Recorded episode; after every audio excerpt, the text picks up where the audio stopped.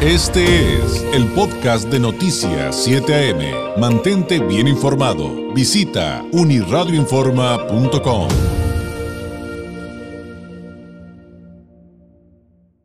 Me da mucho gusto darle la bienvenida a la diputada federal de Morena por Baja California y representante también de esta fuerza política ante línea, la licenciada Julieta Ramírez, diputada.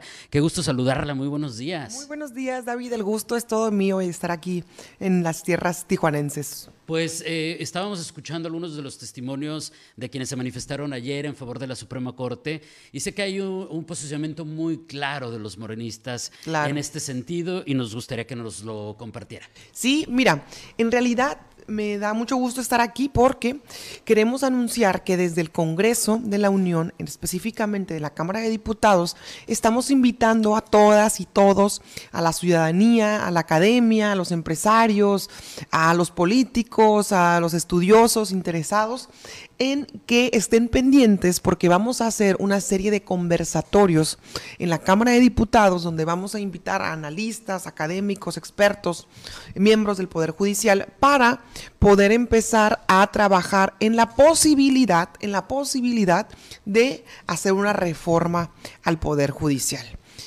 ¿Para qué son los conversatorios? Para que empecemos a dialogar cuáles son las fallas, las deficiencias, las virtudes de, esta, de este gran poder de nuestro país y que empecemos a dirimir, a conciliar si existe o no la mm, pues la aprobación de que, de que se haga una reforma al Poder Judicial. y esto empieza el día de mañana.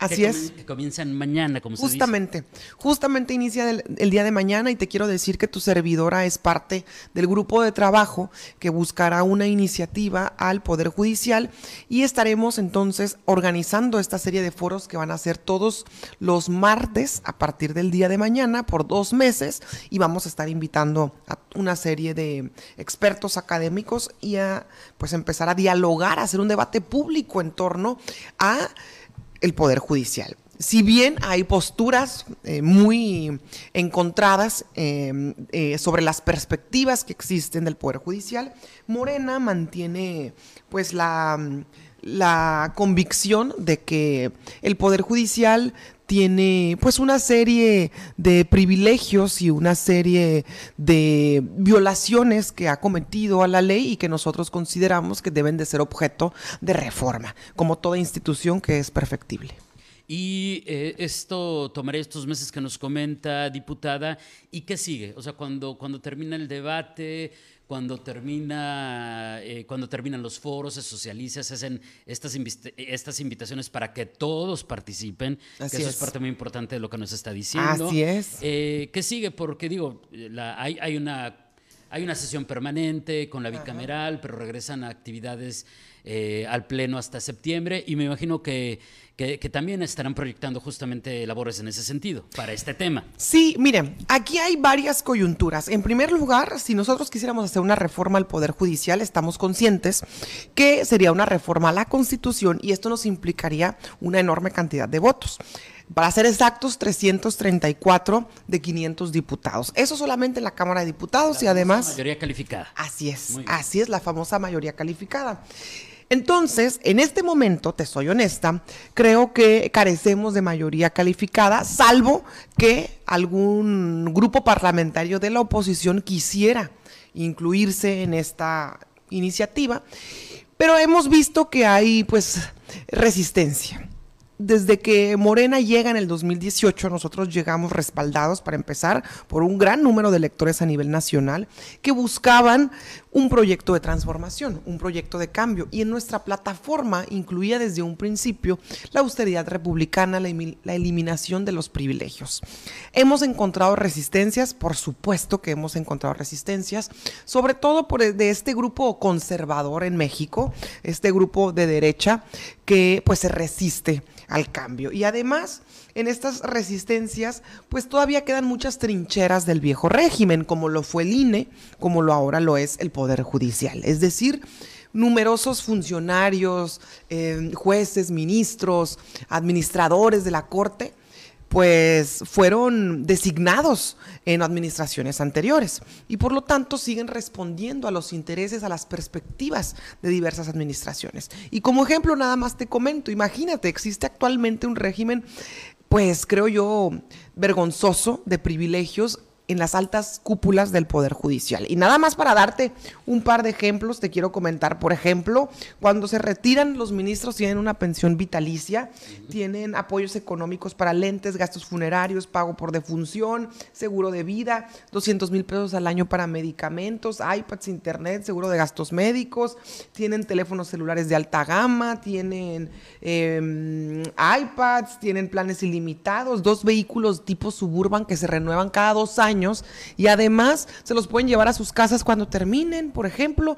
Tienen aguinaldos de 600 mil pesos, sueldos de más de 300 mil pesos, fondo para comer por restaurantes de lujo, David. Imagínate, 700 mil pesos al año por si quieren ir a pedir algo a la carta eh, al mero estilo europeo, ¿no? Entonces, toda esta serie de privilegios nosotros los estamos poniendo sobre la mesa. ¿Para qué? Para que se eliminen y que además se cumpla la ley en esta disposición que se hizo desde el 2018 en que nadie puede ganar más que el presidente de la República. ¿Cómo se puede involucrar la ciudadanía con este tema? Eh, y me refiero a que seguramente habrá muchas personas que no puedan participar en los foros, pero que digan, yo quiero saber lo que están diciendo, yo quiero eh, sumarme a aprender de todos los de todos los argumentos que se presenten. ¿Cómo podría la, la ciudadanía, cómo los ciudadanos en general podríamos sumarnos que lo primero es aprender, lo cual me parece maravilloso de, lo que se discute ahí. Así es. Y, después de estos procesos legislativos, todos los argumentos a favor y en contra,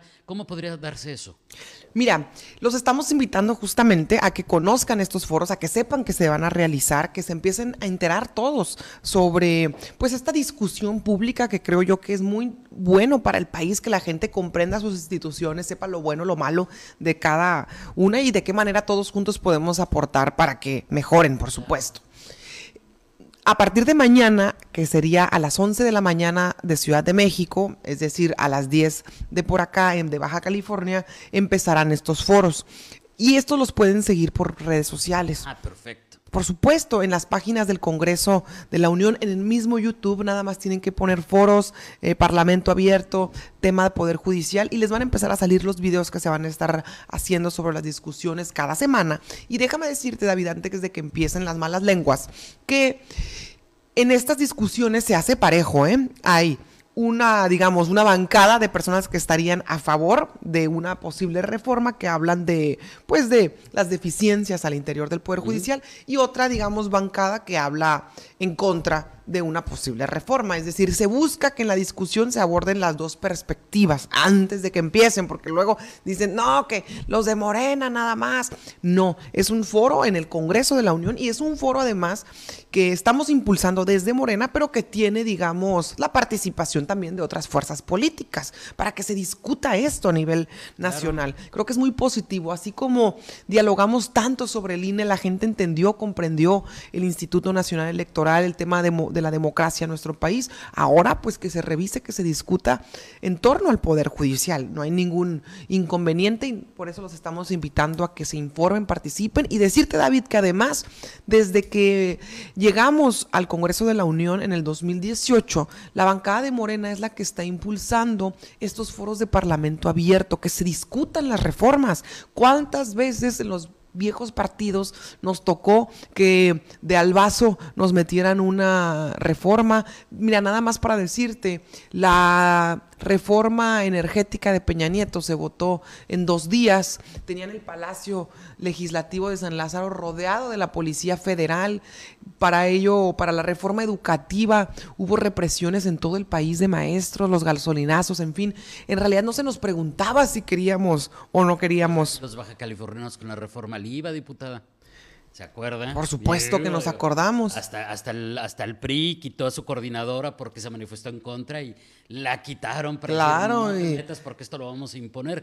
Eso creo que no lo podemos negar, está en la historia. Así es. Está en la historia y está grabado, está consignado. Eh, hablando, hablando de todo eso y cómo podemos aprender, diputada, le agradezco mucho que nos exponga este tema, la invitación, que nos aclara que todo esto, que hay que escuchar, que hay que aprender, que hay que involucrarnos, que se van a escuchar todas las voces, que eso es sumamente importante. Eh, Así es. Pero yéndonos a cómo hemos aprendido, a cómo hemos aprendido los baja californianos.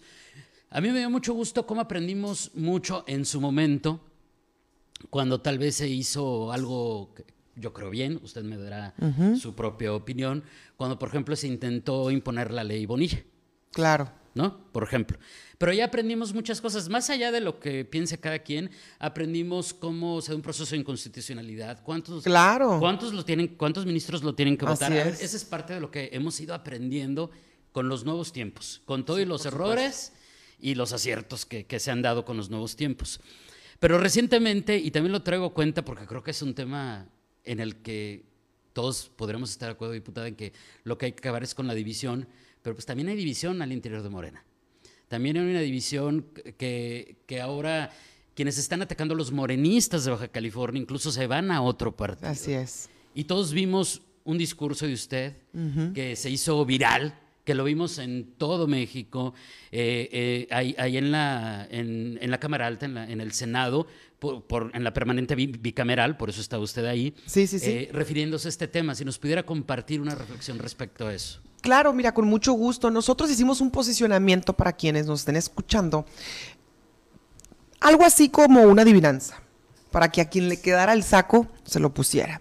Y hablábamos muy claramente de que en Baja California existe un mentiroso profesional, una persona que, pues, exgobernador de nuestro estado, que a partir de que pierde el poder, el mando de nuestro partido en el Estado y a partir de que pierde el mando del gobierno en el Estado, pues se ha dedicado a calumniar, a mentir y a difamar en torno al actual gobierno que encabeza nuestra querida gobernadora Marina del Pilar.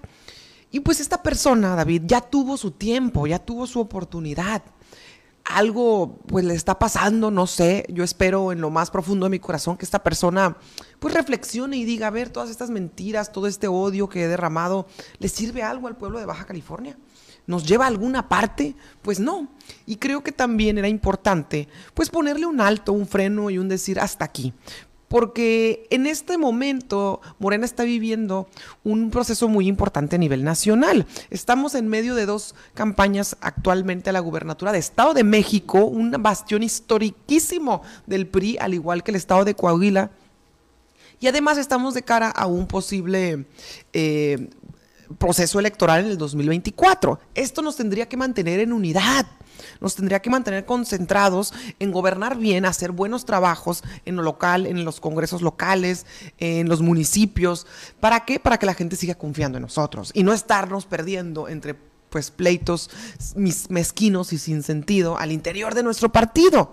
Pero bueno, y en este eh, en este sentido, nosotros hacemos pues un llamado enérgico a que la gente no se confunda, a que tenga la certeza total de que quien encabeza el gobierno en el estado, Marina del Pilar, pues es una gobernadora que además tiene, eh, está en el ranking de los top 5 mejores gobernadores a nivel nacional y en el número uno de Morena, es decir, está haciendo su chamba y apenas lleva un año de gobierno. Creo que tenemos que esperar los tiempos para que ella pueda continuar demostrando su trabajo y mientras tanto, quien no quiera aportar a la causa, quien no quiera seguir em, apoyando al movimiento desde donde quiera, pues se puede retirar a su casa, David, para que no esté obstruyendo la transformación que necesita el Estado, porque muy en ellos se dicen obradoristas, se dicen fundadores, pero a la primera que pierden el poder pues hacen berrinche y se van a otro partido. Yo creo que eso no se vale. Y vale la pena que entre nosotros, digamos,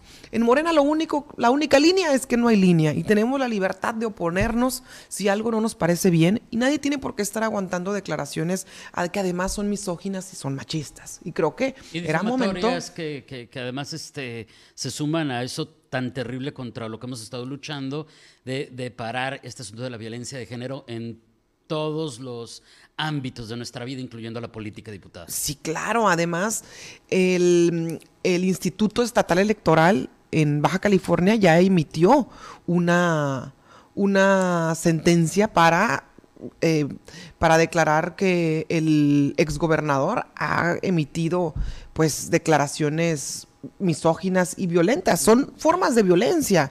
Y además, pues, insisto, esto no le sirve nada al pueblo de Baja California. Y ya un, un plan que, que digo, este, hay quienes eh, los apoyan, por supuesto, esto es política, hay quienes están en la oposición. Claro, claro. Pero, como usted bien acaba de explicar, finalmente hay un proyecto en común y no se vale eh, esta parte de que entre quienes supuestamente éramos del equipo eh, se, den este tipo de cosas. Diputada, le agradezco enormemente este tiempo que, nos ayude a entender lo que está pasando en el país con estos temas. ¿Algo que agregar antes de despedirnos? Nada más decirle a la gente que no se confunda, que el gobierno de la Cuarta Transformación en Baja California lo encabeza Marina del Pilar, un gobierno electo democráticamente que además tuvo más de 100 mil votos adicionales a los que se tuvo la administración anterior. Entonces, que no se confundan, que, que confíen en las autoridades y, y ayuden a las autoridades también a resolver los retos que tiene el Estado. Aquí quienes hacemos de Baja California un gran,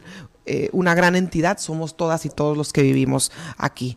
Y reiterarles la invitación a que estén pendientes a los foros que se van a realizar para empezar a discutir una posible reforma al Poder Judicial. Muchas gracias, David. Todos están invitados, los que están a favor, los que están en contra. Hay que ah, escucharlo. están Diputada, muchísimas gracias. Por aquí la esperamos muy pronto. Es la licenciada Julieta Ramírez, diputada federal de Morena por Baja California.